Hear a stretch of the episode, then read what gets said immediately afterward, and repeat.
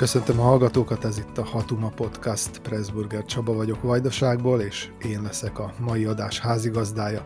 Itt vannak velem újságíró kollégáim, Parászka Boróka Erdélyből, és Finta Márka Felvidékről jelentkezik.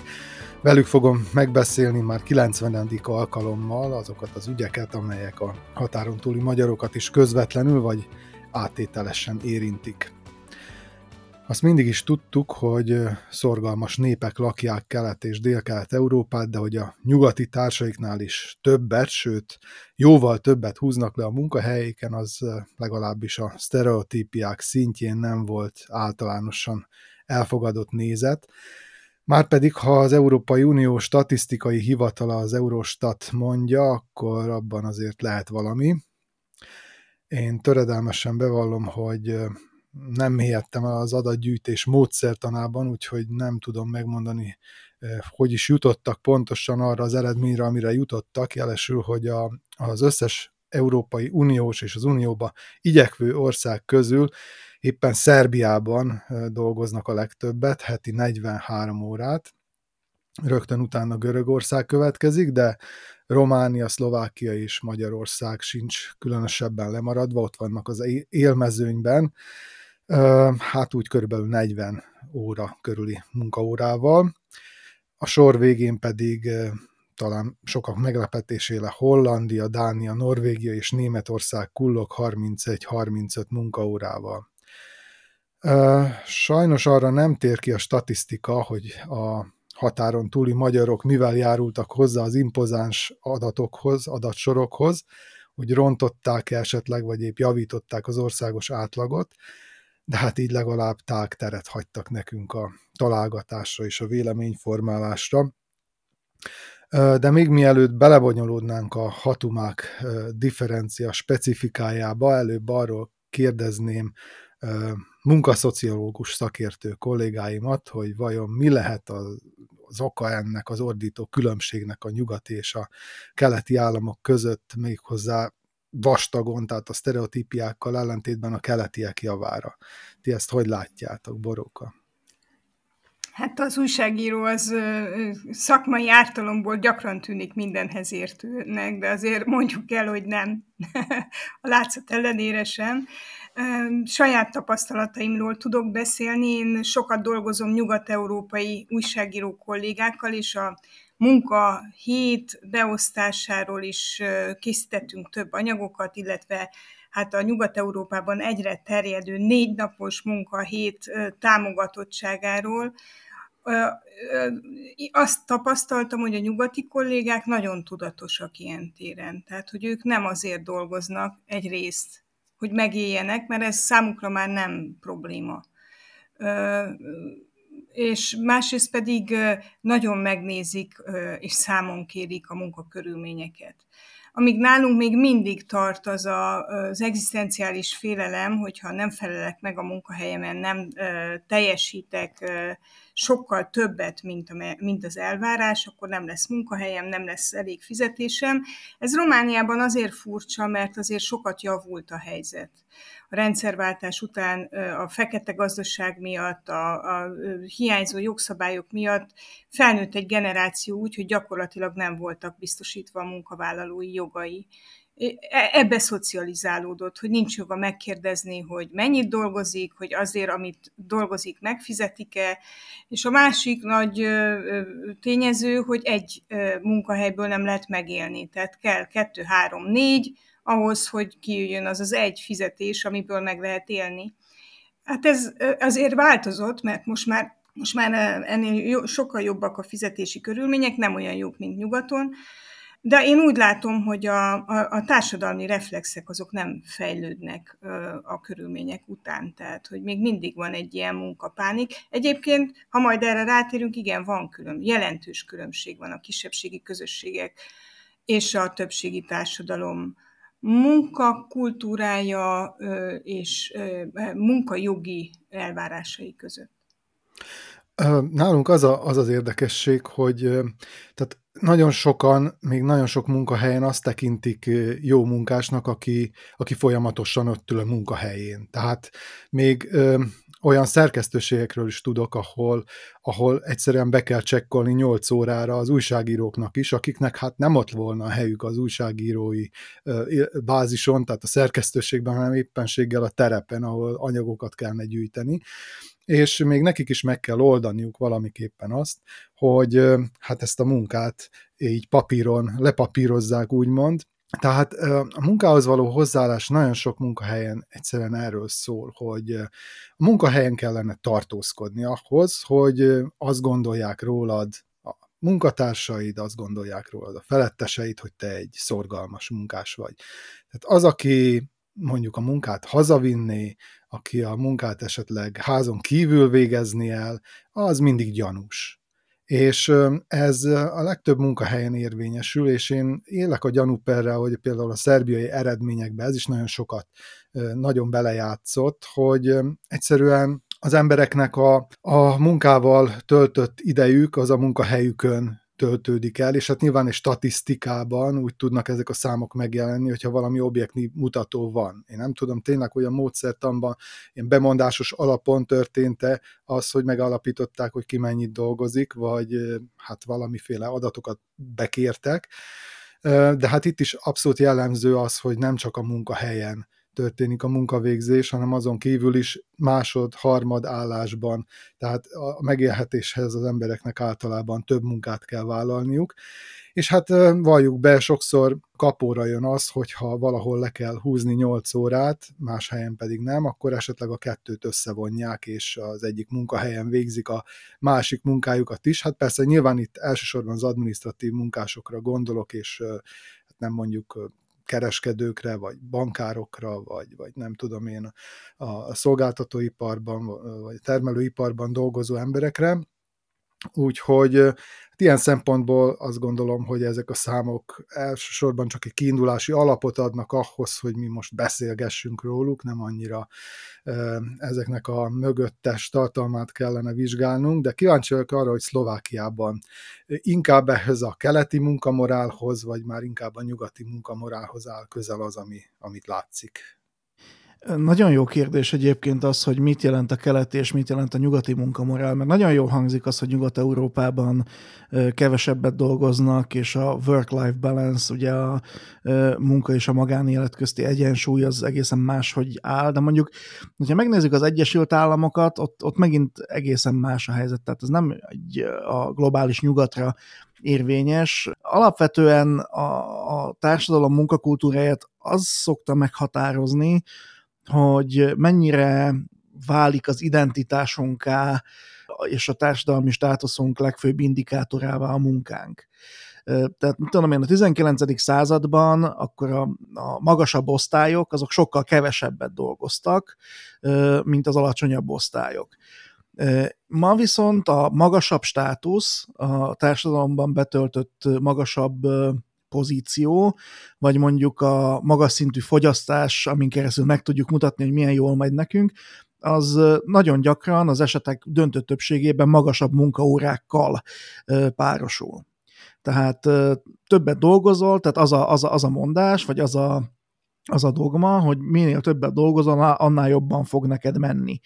És én azt gondolom, hogy ez a gondolat, vagy ez a, az a alapszabály, ez a kelet-európai országok legtöbbjében azért ilyen kőbevésett szabályként van benne, hiszen, ahogy mondta Boróka is nyugaton, vagy nyugat-európai kollégáink, általában már nem a megélhetésükért dolgoznak, ott van tere annak, hogy valaki mondjuk tényleg elhivatottságból tudjon dolgozni hosszú távon, és emellett még megél, az egy, az, egy, az egy pozitív dolog, de ettől függetlenül benne van a, a, a pakliban, hogy elgondolkodhat máson is, vagy válthat, vagy tényleg könnyebb, nagy, nagyobb tere van arra, arra hogy fenntartsa a work-life balance-t.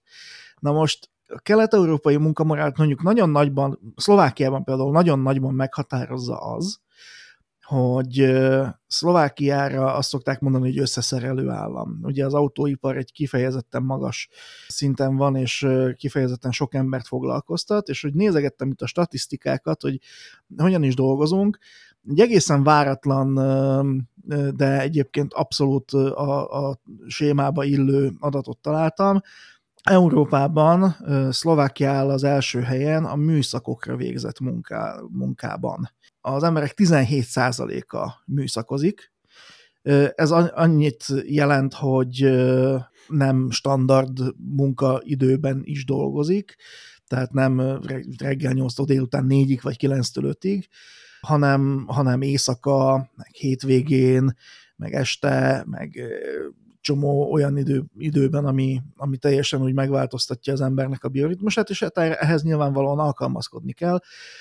De ez befolyásolja egyrészt a munka és a magánélet közti egyensúly is, illetve kibillenti. Másrészt pedig ott van benne kódolva az, hogy nyilvánvalóan minél többet dolgozol, minél több műszakot válasz, annál, annál többet tudsz hazavinni. És hát ugye emlékezhetünk, mondjuk Magyarországon milyen hatalmas felháborodás volt, hogyha emlékeztek rá a túlóra törvényel kapcsolatban. Tehát Magyarországon is nagyon sokan dolgoznak ugye műszakokban, illetve műszakoznak, és hát ebből is látszott az, hogy ez alapvetően egzisztenciálisan érinti az embereket, és szeretnének valamiféle változást, szeretnék elkerülni azt, hogy a munkájuk teljesen rájuk telepedjen, vagy szeretnék elkerülni azt, hogy teljesen felboruljon a munka-magánélet egyensúly, de egyszerűen az a, az a gondolatiság, az a, az a szabályrendszer, az a belénk kivódott minta, hogy, hogy többet kell dolgoznunk, és akkor talán jobban fog menni, talán jobban fog menni, az alapvetően meghatározza a munkáról való gondolkodásunkat. És ráadásul ugye az, amit mondunk, hogy, hogy mennyi munkával töltött óra van beírva, úgymond, az egyáltalán nem biztos, hogy a teljesítményt is fedi. Tehát, hogyha, hogyha valaki 8 órát tölt a munkahelyén, az nem jelenti azt, hogy 8 órát dolgozott a munkahelyén. Tehát itt egyébként ez a, ez a statisztika, amire hivatkozunk, ez nem is vizsgálta teljesítményt, nyilván ez egy nagyon bonyolult, vagy nagyon nehéz megállapítani azt, hogy mi számít konkrétan effektív munkának, de mennyire jellemző nálatok az, hogy ez a kettő fedi egymást. Tehát a munkával töltött idő, az valóban munkateljesítményt is jelent. Hát ugye az eltérő különböző szektoronként, tehát nem mindegy, hogy az ember milyen munkát végez. Egyrészt ugye a kommunista időknek a gondolkodása, a tervnek a túlteljesítése, meg hasonló, hasonló dolgok, azok bele vannak azért ívódva a korábbi generációk gondolkodási kódjaiba, tehát nyilvánvalóan nagyon sokan tekintenek erre úgy, hogy túl kell teljesíteni a, a normát, meg tudom én. Na jó, de hát azért, ez a, termelőszfé, ez a termelőszférára vonatkozó. Így van, és azért jár majd a, a Stahanov diploma, de hát ez a gondolkodás, ez, ez átsugároz egyébként más területekre is, tehát máshol is nagyon dolgozzák magukat az embereket, a termelőszférán kívül is. Viszont a másik része, vagy a másik oldala ennek a, az érmének az, hogy vannak olyan munkaterületek, ahol egyszerűen nem lehet mindig ezer százalékon teljesíteni, és, és, és, és mindent belerakni. Ezek általában ugye a kreatív munkaterületek, meg, meg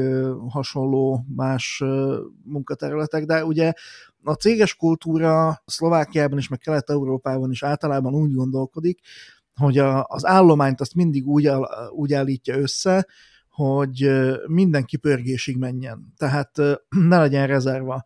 Abszolút a hatékonyságra mennek rá. Csak annyi ember legyen, aki el tudja végezni ezt a munkát, hogyha több van, az nem jó, mert ez nem hatékony, ezért a terhelés is ezzel párhuzamosan egyre növekszik, és aztán előállnak olyan helyzetek, hogy egy ember gyakran két-három ember munkáját végzi, aztán meg vannak olyan időszakok, amikor azok az emberek, akik, mit tudom én, egy időben nagyon-nagyon sokat dolgoztak, éppen bizonyos ideig egyszerűen nem, nem tudnak dolgozni, mert nincs elég munkájuk. Tehát nem elég, nagyon gyakran vannak olyan cégek, illetve nagyon sok, sok helyről hallottam ezt visszabeszélgetések során, hogy, hogy egyszerűen a cégek nem tudták ezt még bevinni a céges kultúrába ennek a, ennek a megoldását, és nincsenek megfelelő HR szakembereik, akik ezeket a dolgokat a munkaszervezést, meg hasonló dolgokat ügyesen meg tudnák oldani.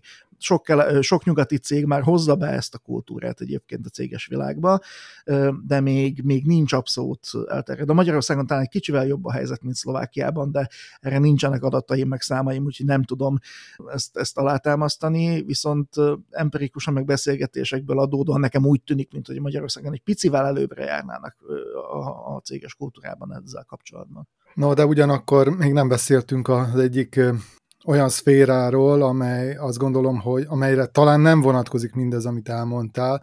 Hát nehez, nehéz is lenne, vagy hát biztos lehetséges, csak hát nehéz ezt mérni, hogy hogy is néz ki egy administratív stahanovista munkás. Vagy végül is láttunk már ilyet, nyilván, de a leg több embernek, legalábbis Szerbiában, hogyha azt mondják, hogy állami adminisztrációban dolgozik, hogy állami munkahelyen dolgozik, akkor valami olyasmi jut eszébe, hogy hát igazából nem nagyon csinál semmit, ami nyilván egy, egy nagyon téves és negatív sztereotípia, de mégiscsak létező, és van, van, illetve volt korábban egy ilyen szitkom sorozat, a vajdasági közszolgálati televízión egyébként, tehát ez egyfajta ilyen önirónia is volt, ha úgy vesszük, amelynek az volt a címe, hogy állami munkahely, és három fickó beszélgetett, ők voltak a, az archívum nevű osztály munkásai, és hát egész nap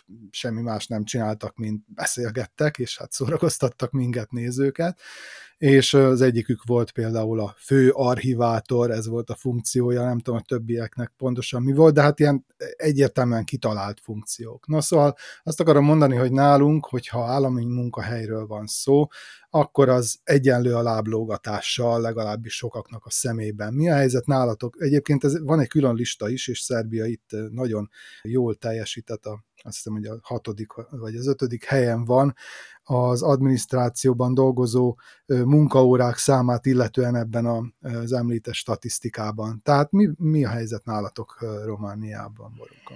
Hát itt van egy nagyon éles osztályharc az állami szektorban, önkormányzatok hivatalaiban dolgozók és a magánvállalatok között vagy a magánvállalatoknál alkalmazásban lévők között, és nagyon sokáig igaz volt, amit mondtál, hogy, hogy megérte legalább egy állást vállalni közintézményben, és mellette még végezni valami részmunkaidőst magán alkalmazottként. Egyébként Romániában dolgoznak a legtöbben részmunkaidős munkában is. Nagyon magas a nők aránya, tehát ez azért sokat elmond arról, hogy ki hogy próbálja kiegészíteni a fizetését, de éppen azért, mert mert az állami szektor ilyen rosszul szervezet volt, nem volt túl fizetett, de, de rosszul szervezett volt, nagyon sokba került, és nagyon sok, sokat támadták, sőt az előző jobb-közép,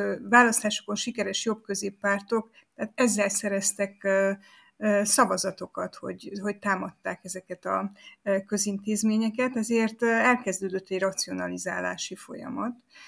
Tehát nagyon sok helyen leépítettek, sokkal kevesebb ember, sokkal átláthatóbban kezdett el dolgozni.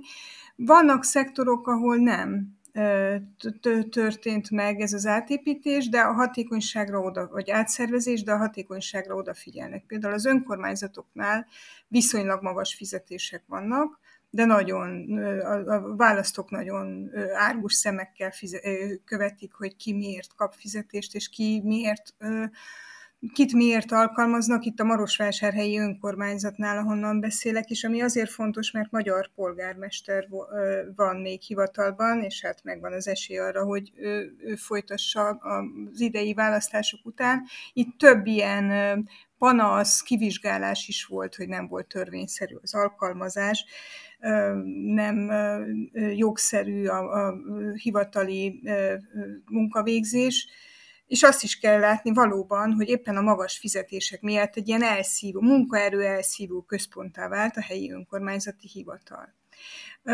Vannak szektorok, például az egészségügyben és a tanügyben, ami szintén központi költségvetésből megy, ott azért emeltek fizetéseket, biztos emlékeztek a tavalyi ö, tanársztrájkokra. És hát ahhoz képest hát nem elégedett még mindig a tanártársadalom, de ahhoz képest viszonylag jó bérek vannak.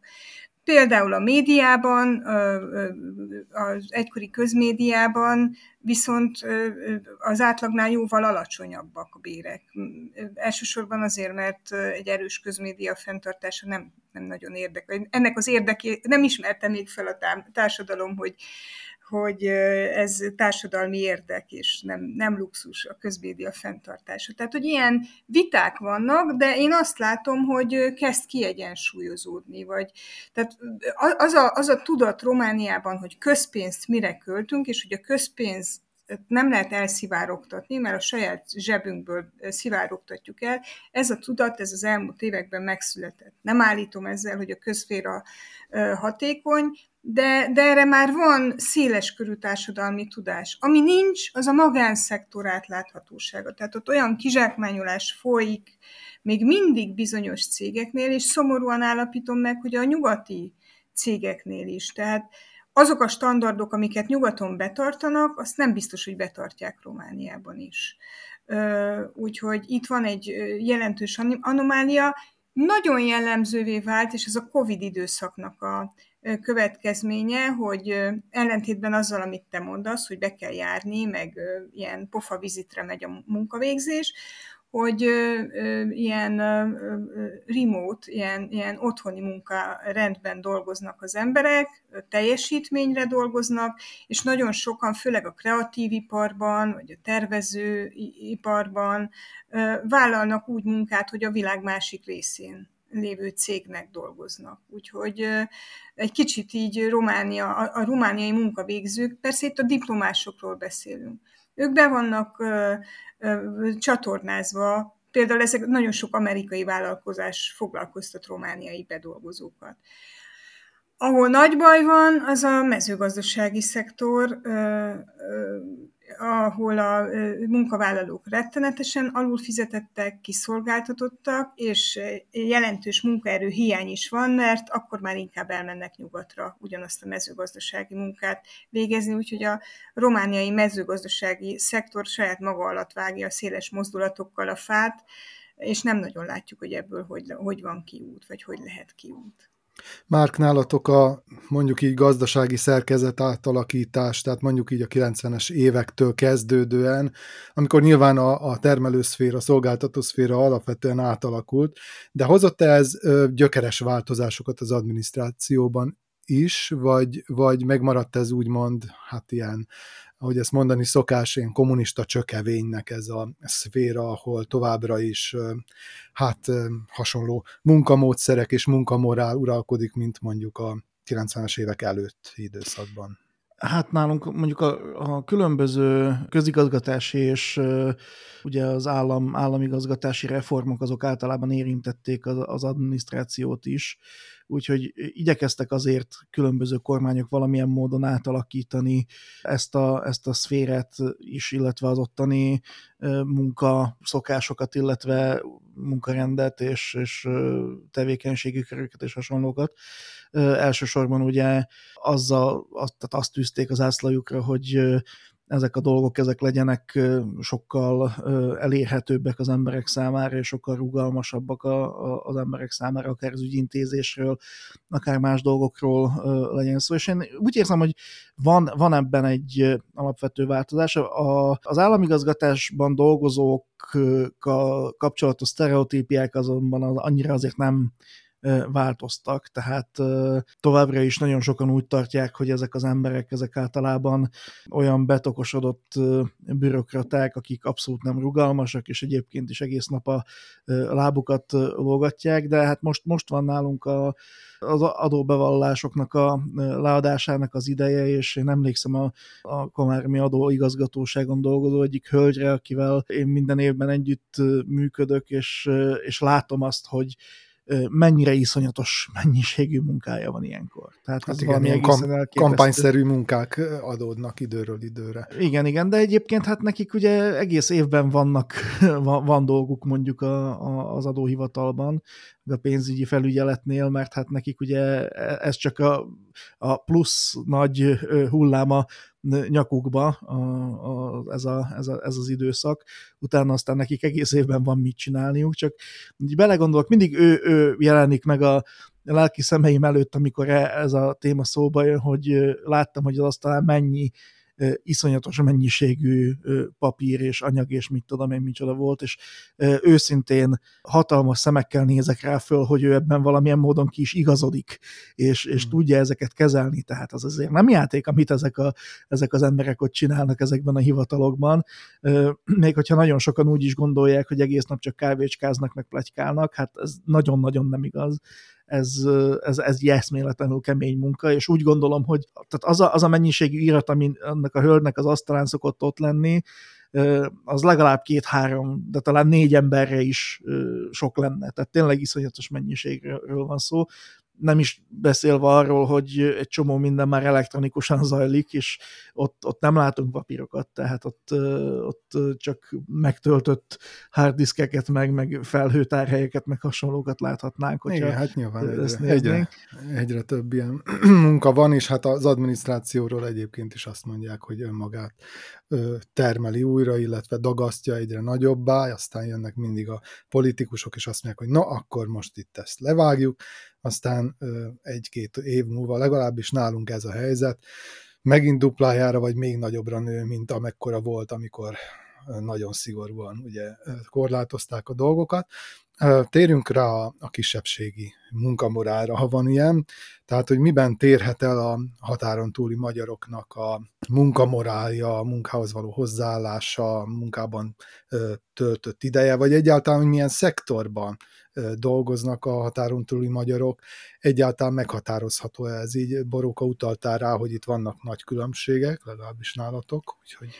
Hát itt regionális különbségek vannak, bérkülönbségek. Székelyföldön, a magyarok által többségében lakott megyékben sokkal alacsonyabbak a bérek, mint mondjuk Bukarestben, vagy a Bukarest környéki régióban és nagyon nehez is, nehéz is munkát találni, vagy nehezebb munkát találni. Tehát itt azért kiszolgáltatottabbak a munkavállalók, vagy, vagy elmennek, vagy ilyen részmunkaidős munkát vállalnak, és akkor túlterhelődnek, sok kevesebb bérért, vagy pedig megelégszenek a helyben kapható bérekkel, és akkor, akkor pedig még kiszolgáltatottabbak a, a munkáltatónak, mert az az egy van, tehát azt, azt nagyon meg kell becsülni. Az is érdekes, hogy például a mobilitás kisebb a magyar lakta megyékben, mint a román lakta megyékben, Moldvában például, ahonnan Nyugat-Európában nagyon sokan mennek el dolgozni, jönnek haza, tehát hogy van egy ilyen flexibilitás, alkalmazkodó képessége a közösségnek, valamiért nem ilyen rugalmas a magyar közösség. Az is jellemző, a másik pólus, hogy évtizedeken át hallottuk azt, hogy a székelyföldi turizmus az, ami ezt a régiót fel fogja lendíteni, de ez a fellendülés nem érte el a várt mértéket. Jelentős magyar kormányzati befektetések történtek, épült néhány minőségi szálloda, megindult valamiféle székelyföldi turizmus, de itt az árak sokkal magasabbak, mint, mint máshol. Az itt dolgozó alkalmazottak bére nem feltétlenül arányosan magasabb, és a szolgáltatások minőségével is van egy kis probléma. Sokszor lehet hallani, hogy a minőség ára nem felel meg egymásnak. Úgyhogy ki káosz van, rendezetlen a magyar lakta a vidékek munkaerőpiaca, munkaszervezése, és nem történt meg gazdaságilag. Nagyon furcsa, nem integrálódott az országba gazdaságilag ez a térség. Van még egy másik folyamat, ami viszont biztató, hogy a nagyvárosokban nem tudnak a magyar diplomások letelepedni. Folyik egy gentrifikációs folyamat Kolozsváron, Temesváron, Nagyváradon, és megkezdődött egy ilyen vidéki áramlás, vidékre áramlás, és vidéki kisvárosokban ilyen kis startupok, kisvállalkozások nagyon kreatív módon próbálnak meg a mai 20-30 évesek megkapaszkodni, és ezeknek a vállalkozásoknak a, a, a munka kultúrája, mivel ugye ezeket mind nyugati mintára ö, ö, kialakított vállalkozásokként működtetik, vagy legalábbis egy ilyen globális tudatossággal. Tehát megnézik, hogy miben érdemes vállalkozni, hogy érdemes vállalkozni, hogy érdemes adózni, milyen vállalkozás, és akkor ezek, ezek így prosperálnak, vagy tehát ebben, ebben látszik valami előremutató tendencia, de hát ebből nem fognak, tehát a tömeges szociális ö, javulást nem lehet ettől várni, csak, csak látszik, hogy ötlet meg igény van a székelyföldi munkavállalókra ban és munkáltatókban is, hogy változzanak a körülmények. Mindenképpen a, a hátrányos helyzetű munkavállalók közé tartoznak az erdélyi magyarok. Hát mondjuk, hogyha mobilitás tekintetében vizsgálnánk a vajdasági magyarokat, akkor azért itt azt gondolom, hogy nagyobb mobilitásról lehet beszélni, hiszen ha azt vesszük, hogy nagyon sokan ingáznak, tehát egyszerűen olyan munkát vállalnak, amelyet nem is a, a saját országukban, hanem Magyarországon végeznek, tehát naponta járnak át a határon, vagy hogyha azt vesszük, hogy nagyon sokan életvitelszerűen is, vagy az életük egy jelentősebb részét mondjuk nyugati országban töltik, ahol dolgoznak, aztán szabadságok idején jönnek még mindig haza, akkor azt gondolom, hogy a mobilitás tekintetében van némi különbség, úgymond, de, de persze, ami a rugalmasságot illeti, az, az már nem biztos, hogy a kettő ugyanaz. Tehát, hogy is mondjam, az, hogy munkát váltson valaki, az nagyon ritkán következik be a vajdasági magyarok körében. Most ez miből adódik, ezt igazán nem tudnám megmondani, pedig a munkabérek tekintetében éppen ezek az északi régiók, ahol a vajdasági magyarok is élnek többségben, ezek nem állnak túl jól. Tehát mondjuk ez éppensége indokoltá tehetné azt, hogy vállaljanak munkát egy nagyobb városban, mondjuk Újvidéken vagy Belgrádban, ahol sokkal jobban fizetnek, de valahogy északról nagyon ritka ez a délfelé áramlás. Legfeljebb akkor, hogyha valaki eleve Újvidéken tanul egyetem, egyetemen, akkor van esély rá, hogy itt is maradjon, de az, hogy csak a munka miatt mondjuk, nem tudom, Zentáról Újvidékre vagy Belgrádba költözzön, ez hát a nullával konvergál, úgyhogy nem igazán jellemző. Már nálatok vannak-e ilyen különbségek vagy differencia specifikák, amik a határon túli, vagyis hát a szlovákiai magyarokat illetik? Hát ugye ez a közösségen belül is nagyon sok eltérés van, hiszen a szlovákiai magyarság így ilyen hosszú, elnyújtott régióban lakik Dél-Szlovákiában, és minden egyes régiónak más specifikumai vannak. Nyugat-Szlovákiában például, tehát a csallóközi magyaroknak a munkavállalásával nincs olyan hatalmas és alapvető probléma, mert munkahely az van. Vannak olyan óriási régiós elszívó erők, vagy, vagy gravitációs központok, mint mondjuk Pozsony, eh, ahova rengeteg csalóközi magyar jár dolgozni, és az egy óriási karrierperspektíva, hogyha valaki permanensen el tud helyezkedni Pozsonyban, de nem hagyják el ugye magát a csalóközt, mert viszonylag gyorsan el lehet érni, akár vonaton, akár autóval a fővárost, és hát az ingázás az ilyen szempontból természetes része lesz az embernek az életének. Itt van egy másik nagyon fontos régiós központ, bár jóval kevésbé fontos, mint mondjuk Pozsony, ez Győr, illetve a, a, az észak-nyugat-magyarországi régió, ahova szintén nagyon sokan járnak dolgozni, kevesebben, mint, mint Szlovákiában, de sok csalóközi magyar dolgozik itt, és szintén könnyen elérhetőek a, ezek a munkahelyek is. Tehát uh, itt, itt azért lehet uh, munkát uh, vállalni, még hogyha egy kisebb ingázással is jár. Uh, nem kell gyökeresen felforgatni az embernek az életét, hogyha uh, valamilyen munkát szeretne elvállalni, vagy jobban szeretne keresni. Kelet-Szlovákiában egy más a helyzet azért, mert nyilvánvalóan ez egy, egy, szegényebb régió. Itt is van egy nagy régiós központ Kassa, ahol a környező régióknak a lakosai nagyon nagy számban dolgoznak, de az, ez azért mégsem Pozsony. Tehát Pozsony az Európai Unió azt hiszem top 20 leggazdagabb régiói között tartják számon, Kassa azért ettől messze, messze elmarad. Itt azért nagyobb változást hoz az ember életében, hogyha váltani akar, és hát innen azért többen is mennek ki mondjuk nyugatra dolgozni, vagy hasonlít az életük mondjuk a vajdasági magyarok életére. Itt is van, ugye keleten is van egy magyarországi központ Miskolc, ami el tudja szívni a munkaerőt, de ez annyira nem jellemző, mint mondjuk nyugat Nyugat-Szlovákiában. És hát alapvetően ugye a szlovákiai magyarság, főleg annak a csalóközi része, nagyon-nagyon sokáig alapvetően a mezőgazdaságból élt. Ez egy, ez egy nagyon-nagyon fontos ágazat volt, ami gyakorlatilag egy óriási szeletét lefett, lefett a szlovákiai magyarságnak, és hát ez most ugye elkezdett átalakulni, nem azért, mert mondjuk elszívja a nyugat az itteni mezőgazdászokat, hanem azért, mert egyre kevesebb embert érdekel a mezőgazdaság, egy, egyre kevesebb fiatal választja ezt a pályát.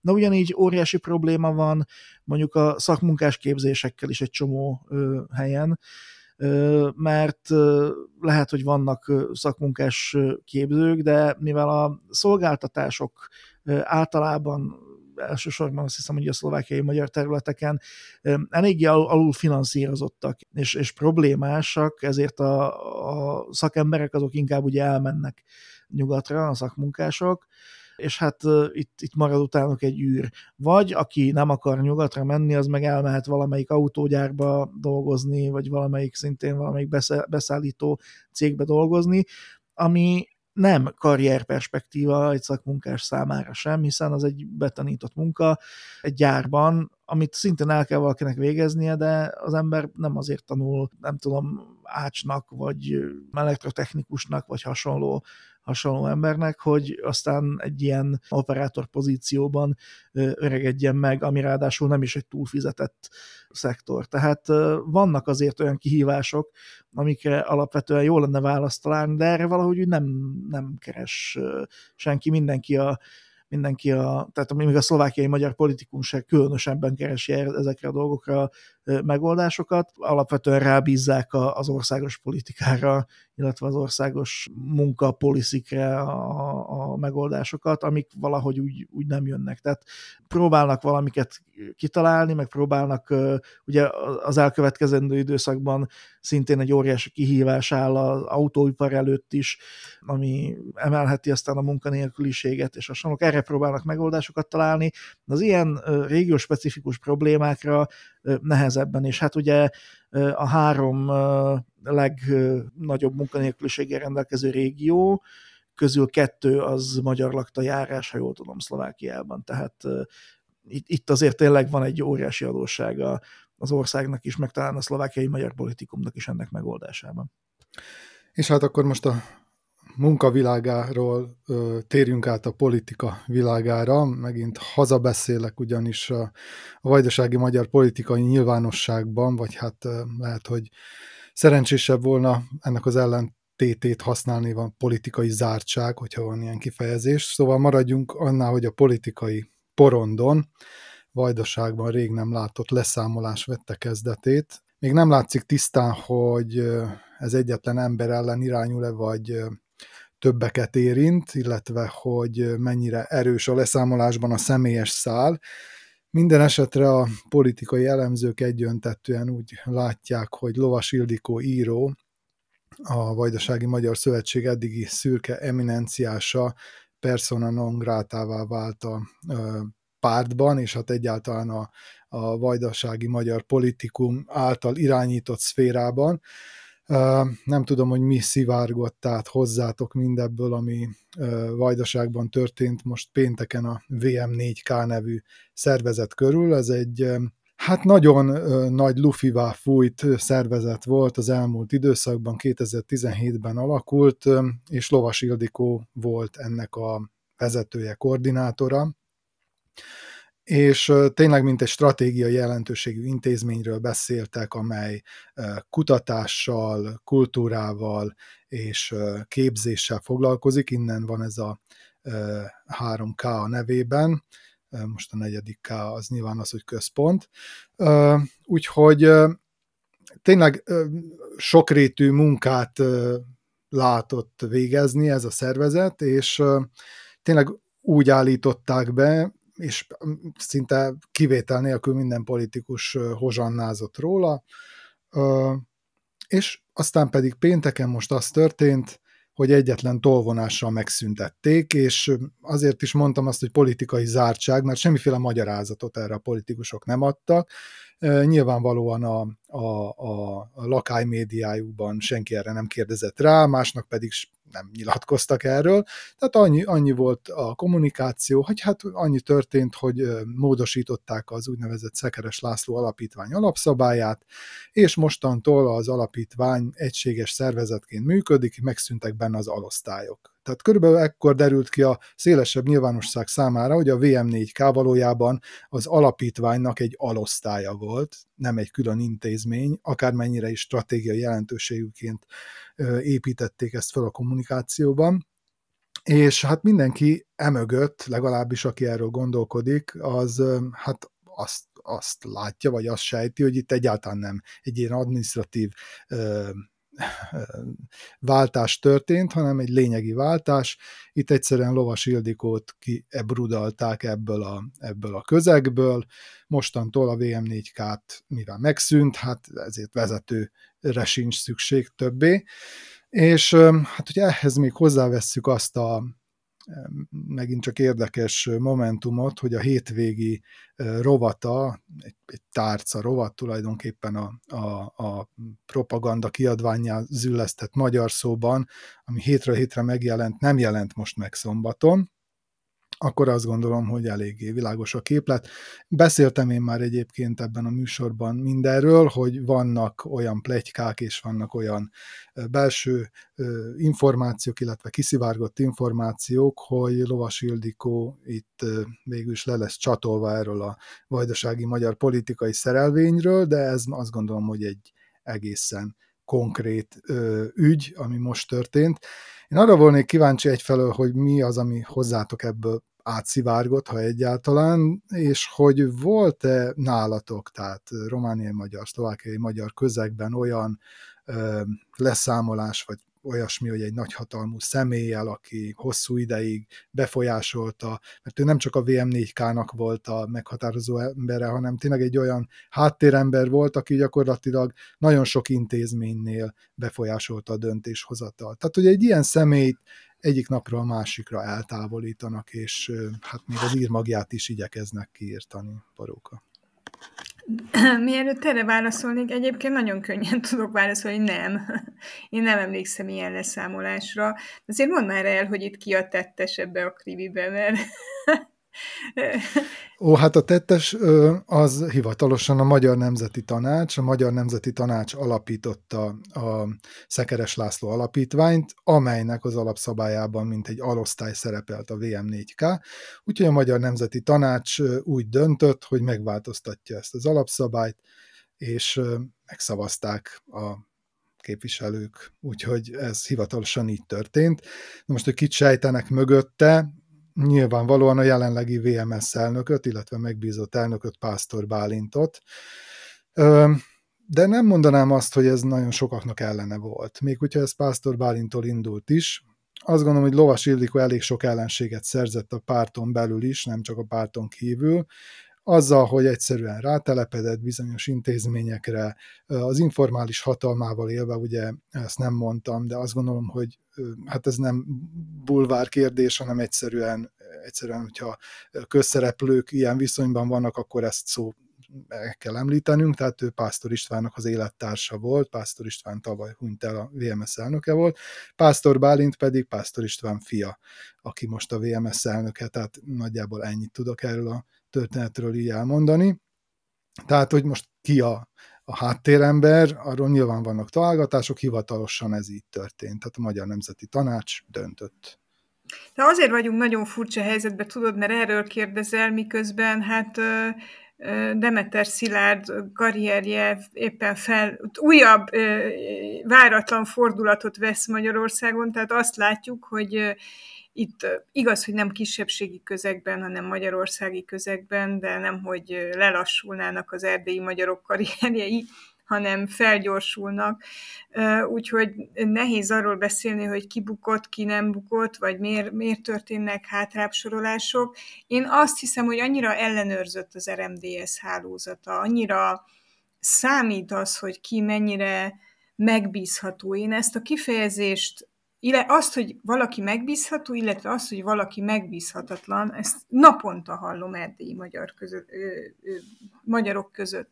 És a megbízhatatlan az nem azt jelenti, hogy otthon hagyja a kulcsát, plegykál, stb., hanem azt, hogy nem eléggé kiszámítható, nem ö, túlságosan autonóm, saját jogon hoz döntéseket, nem lehet befolyásolni. Ezek a kvalitások, hogy összekössük a két témánkat, egy normális munka közegben pozitívumnak számítanak. Tehát keresik a kreatív, dönteni tudó, energiákat bevívő embereket. Na, de hát ez hát ezek a... egy kontraszelektív közegek, legalábbis nálunk abszolút azok.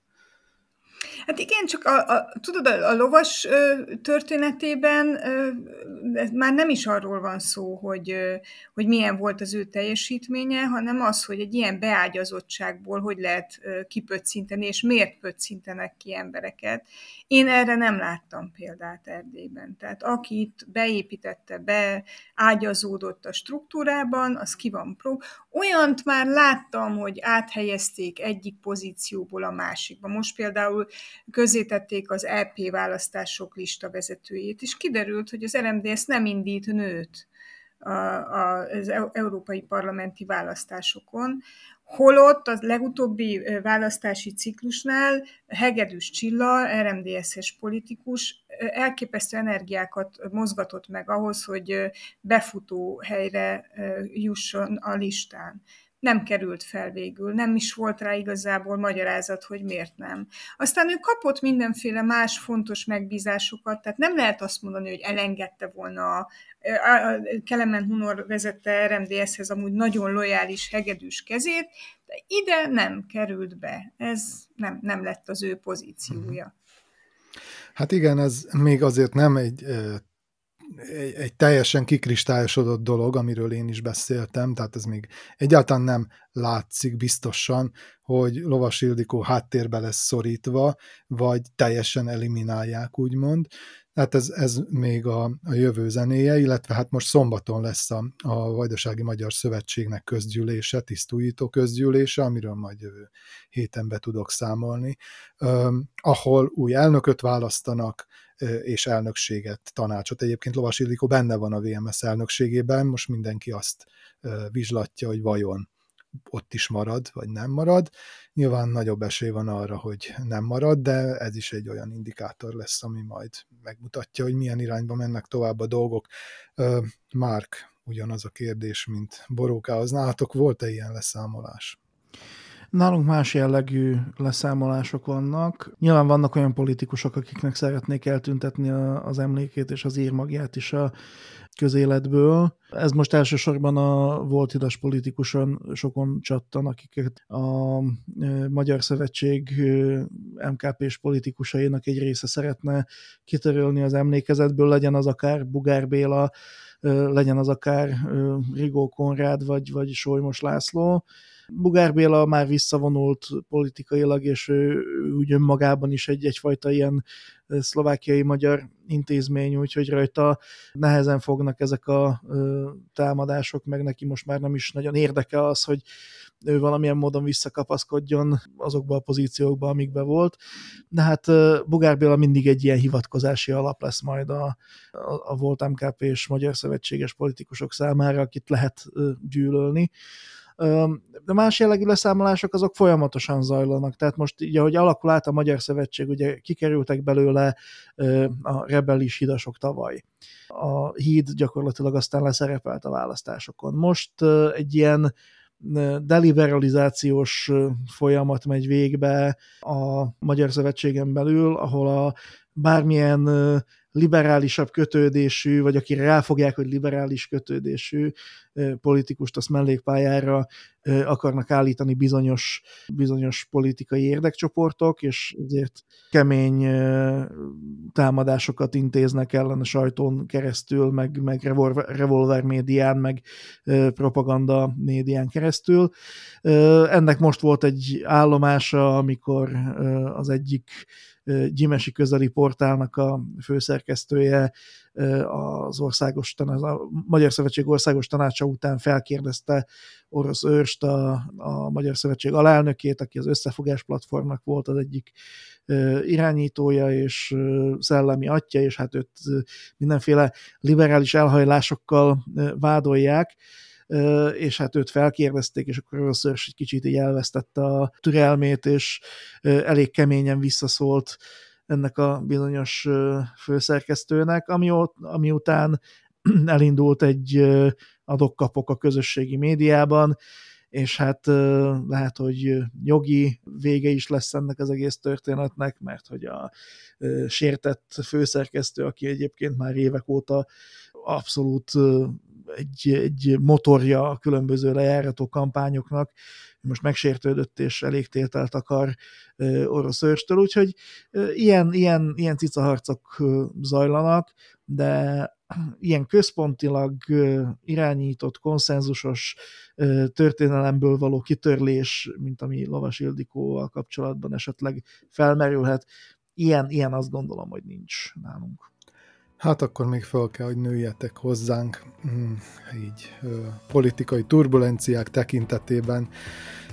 Hát ennyi fért a mai adásunkba, úgyhogy el kell búcsúznunk, kedves hallgatóink, köszönjük, hogy ezúttal is velünk tartottak.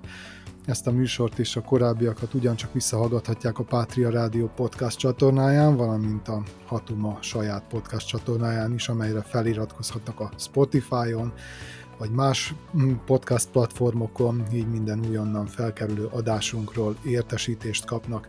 Megtalálnak bennünket a Facebookon is, arra kérjük Önöket, hogy lájkolják, vagy kövessék be az oldalunkat, és szóljanak hozzá a témáinkhoz.